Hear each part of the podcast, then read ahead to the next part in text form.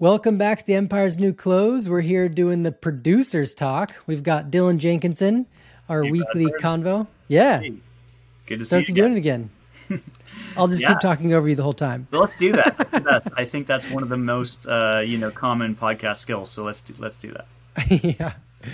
So you've um I just spoke with Steve Saretsky and you've listened to the podcast. Mhm. Um you got any thoughts to bring the table here? So many thoughts. So many thoughts. Um, yeah, it was a great. Well, first of all, I, I actually I subscribe to Steve's YouTube channel and like listen to his thoughts on a weekly basis. Um, it's really interesting to see somebody who's like really specific in a certain area, like real estate. Obviously, he's an active like a practitioner selling and buying real estate in uh, in a certain market. So he's talking about that, but what he's talking about the forces that push and pull that market and other markets in in Canada and then like obviously it's just um, reflected across the US as well is just uh, it's fascinating for me. And and I happen to be actually selling in my my apartment right now to uh, for, for for personal reasons to make space for my my uh, my mother-in-law to live with us. So I'm like in the midst of it and it's super interesting to to, to both be interested in macroeconomics and like personally affected by how capital is flowing around the world. Uh, and I know all of us are, right? Like anybody who wants to, we all have, need to live someplace. And um, those forces that, that change where you can live, how, how much you can afford, and um, is, uh, is personal to, I think, all of us. So, Yeah, it's funny. I was explaining to a friend, like, oh, who are you interviewing today? I was like, oh, it's Steve Saretsky. He's this realtor. He macroeconomics. Like, oh, that's a weird pairing. And my initial reaction was, yeah, it is a little weird, but then I kind of explained why it was cool. Um, but then I thought about more, and it's actually not that weird because housing is such a massive part of the economy. So if you're, you know, a successful uh, realtor, why would you not be interested in macroeconomics? Is is actually probably a better question.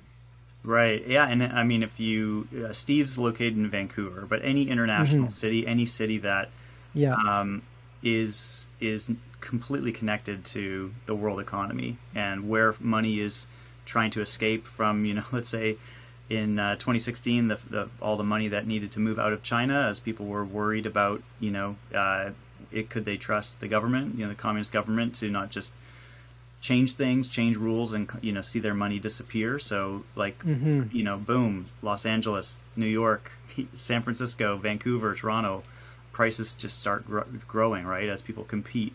So clearly, if you're dealing with that, I mean, I suppose you could just be uninterested, but I think Steve's a really uh, curious and intelligent guy, and and like as the audience will hear from his interview, he's got some really great insights that I think apply and and really actually conform practical decision making. I mean, I think all of us. I don't. It, it hasn't quite made me think like I should buy or I should not in in this moment, but it, it Yeah. certainly made me think like long term about how our family and you know views um, how we spend our money. Um, you know, there was actually a lot from Chris, like going back to Chris Watling last last week, which was Yeah. a great great interview.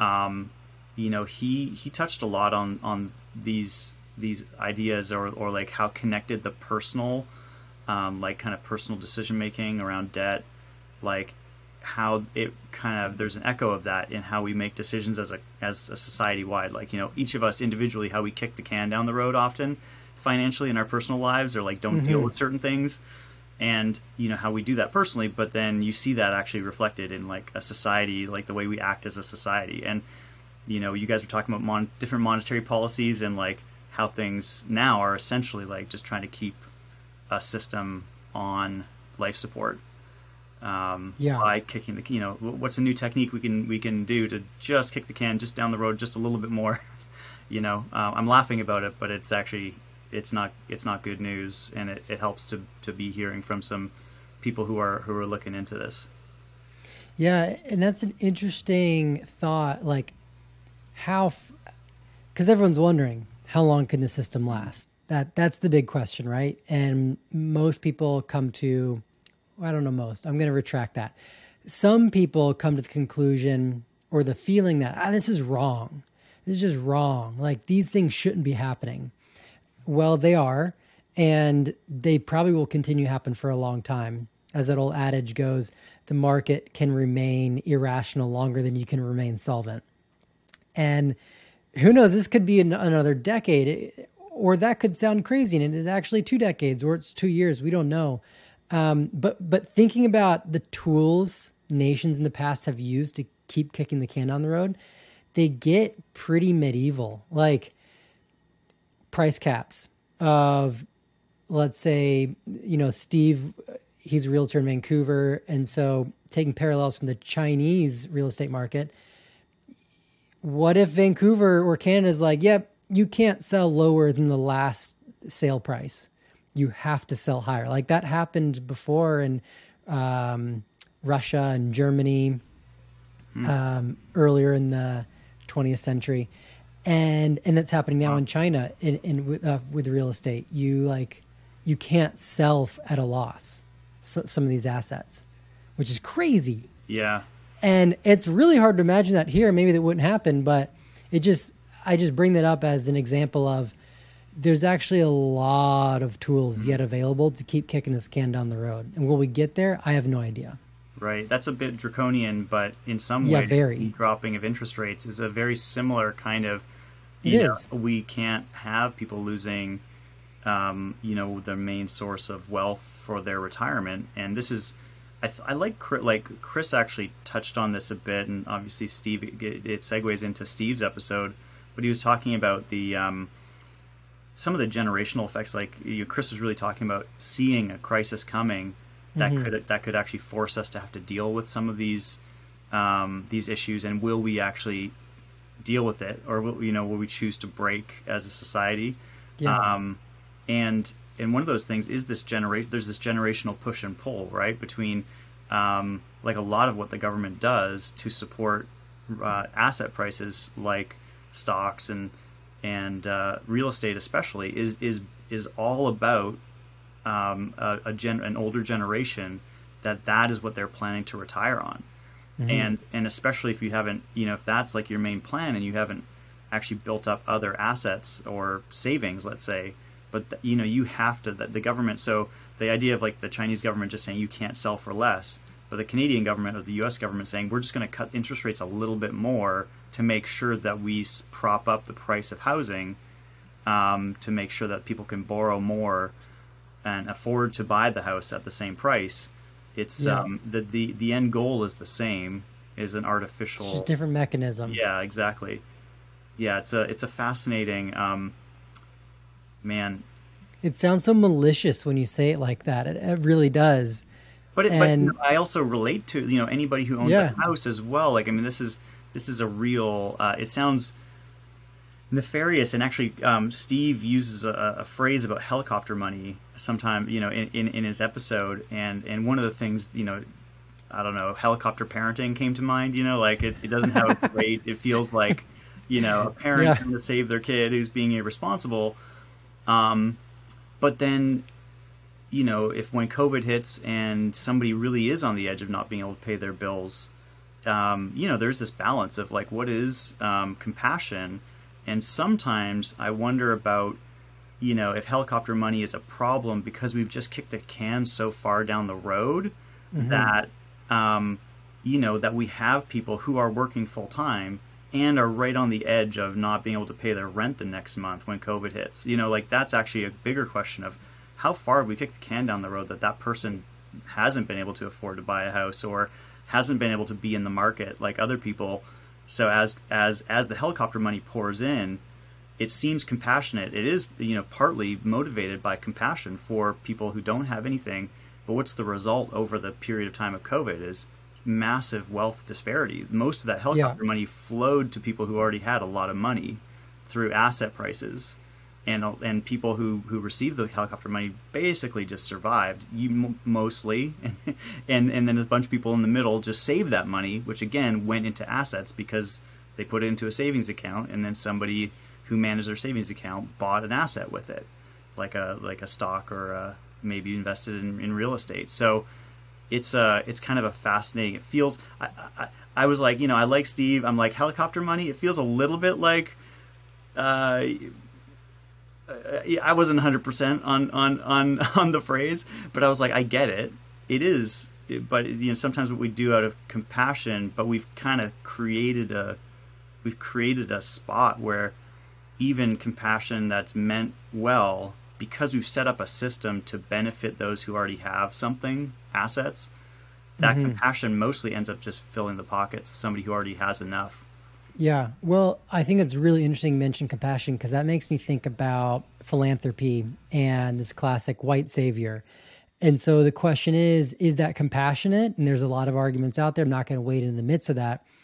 But there's many counter arguments as well that say actually it's really just about establishing your Western colonial norms into this place because of the attachment that that local economy then needs on aid and all these things. is a really big world. But relating that back to helicopter money and you could say, oh, white saviors like the Fed savior. The Fed just comes in, helicopter money, we're all good for a moment. But then now we're all handcuffed to this new system because there was clearly already a broken system, but now we're just like reiterating the brokenness in a different way and we're kicking that can down the road because the question is why are we not fixing it? And we're solving it through, again, the analogy of a white savior or the Fed savior. We're doing that because we don't want to face the real problem. We don't want to get dirty. We don't want this thing to blow up on our watch. Enter your own reasons that you've come up with and thought thought of as well, because we all have our own summaries of why why these systems are perpetuated and we're not solving the issue today. Um, but that's super interesting that you brought up compassion because it definitely makes me think of, well, is it really compassionate? What's deeper than that? What's deeper? What's actually yeah, going on? That's a, I mean that's a that's good. I like uh, for unrelated reasons to economics. Like I've thought quite a bit about the this the, the white savior um, like the point that's being made. Mm-hmm. Um, you know specifically because um, I know a lot of refugees, and and in that context of like having friends, being friends with with certain refugees who live here in Vancouver, um, you know, I've, I've I've heard that and I've thought about that concept. And what's interesting to me is that, like what you're saying, it really comes down to a motivation. Like, you, um, because if your motivation is to actually secure your own place of being secure and being powerful and like actually like look i'm helping somebody but it's actually mostly about me feeling good or like psychologically me feeling better and being more secure at the end of the night then that's not really giving of myself and that's not really based in like actual compassion. So um, the reason i say that like so this this segues to um, there's a study that i read uh, that that these last few interviews have actually reminded me of a few years ago. Hmm. Um, it was actually an article in uh, Psycholo- uh, Psychology Today that referenced a few studies, and what this was was a study of parents who whose kids had been convicted of murder, which is like seems very hmm. serious.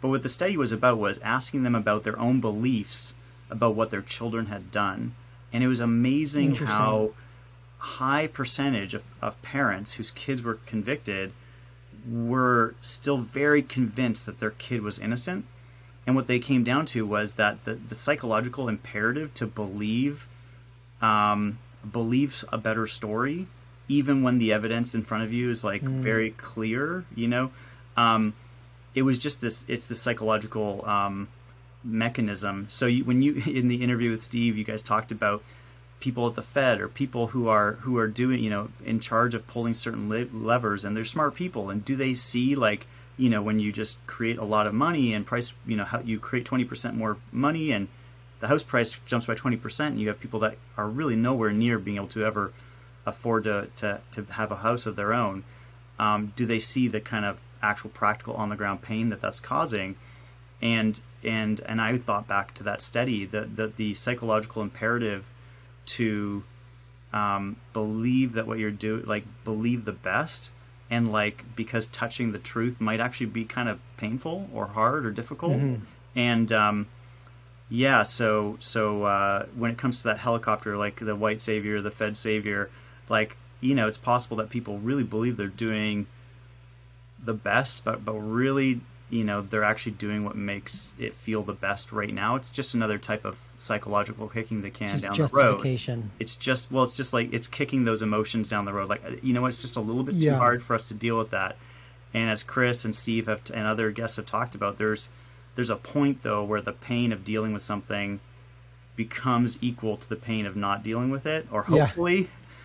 And and that's the point of, of like you know and, and, and the hope is that we wouldn't wait all the way till the point where it's actually that bad, right? But that takes some um, there's some psychological, you know, some some internal emotional strength that's needed to really deal with what is, as Yeah. opposed to what we kind of would hope, which is what these parents we they just kind of hope that their parent their kids would be innocent.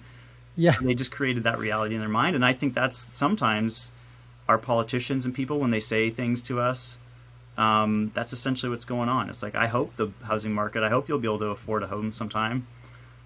Um, I'm just going to Yeah. kind of believe that that might be possible. Well, I can't remember the name. One of our guests, as they said, hope is never a good strategy. um, though it's it's good to have hope, it's Yeah. not the best to be your only strategy. Um, so we're gonna we're gonna wrap this up. Again, I'd like to remind folks that we're gonna try to do this every week. Um, if you like what we're doing, definitely let us know. We'll keep doing them. Um, and I'll leave you on one thing. When Steve and I hung up, or we ended the recording, we were speaking before actually hanging up, and he asked if it's lonely what we're doing, diving into macroeconomics and empire collapse and all these things that end up going quite deep and asking very deep questions at times. And so, and I was like, you know, it is a little bit. It's nice that we can have these chats with you, Dylan, and some of the other team members, but with friends in everyday life, it's kind of like their eyes just glaze over. Um, and so that's my question to folks listening, and like, let us know: is do you like this? Is have you found a community in this world of diving into these things, or is it a bit lonely because no one else really cares about this, and they're just psyched on getting a high score in Pac-Man or you know, insert whatever. It's always that. Uh, yeah, it's always playing Pac-Man. So you can tell what generation we're, we're we are of. No, no, just joking. yeah, outing ourselves here. Uh, so yeah, thanks again for listening, and we'll see you next week.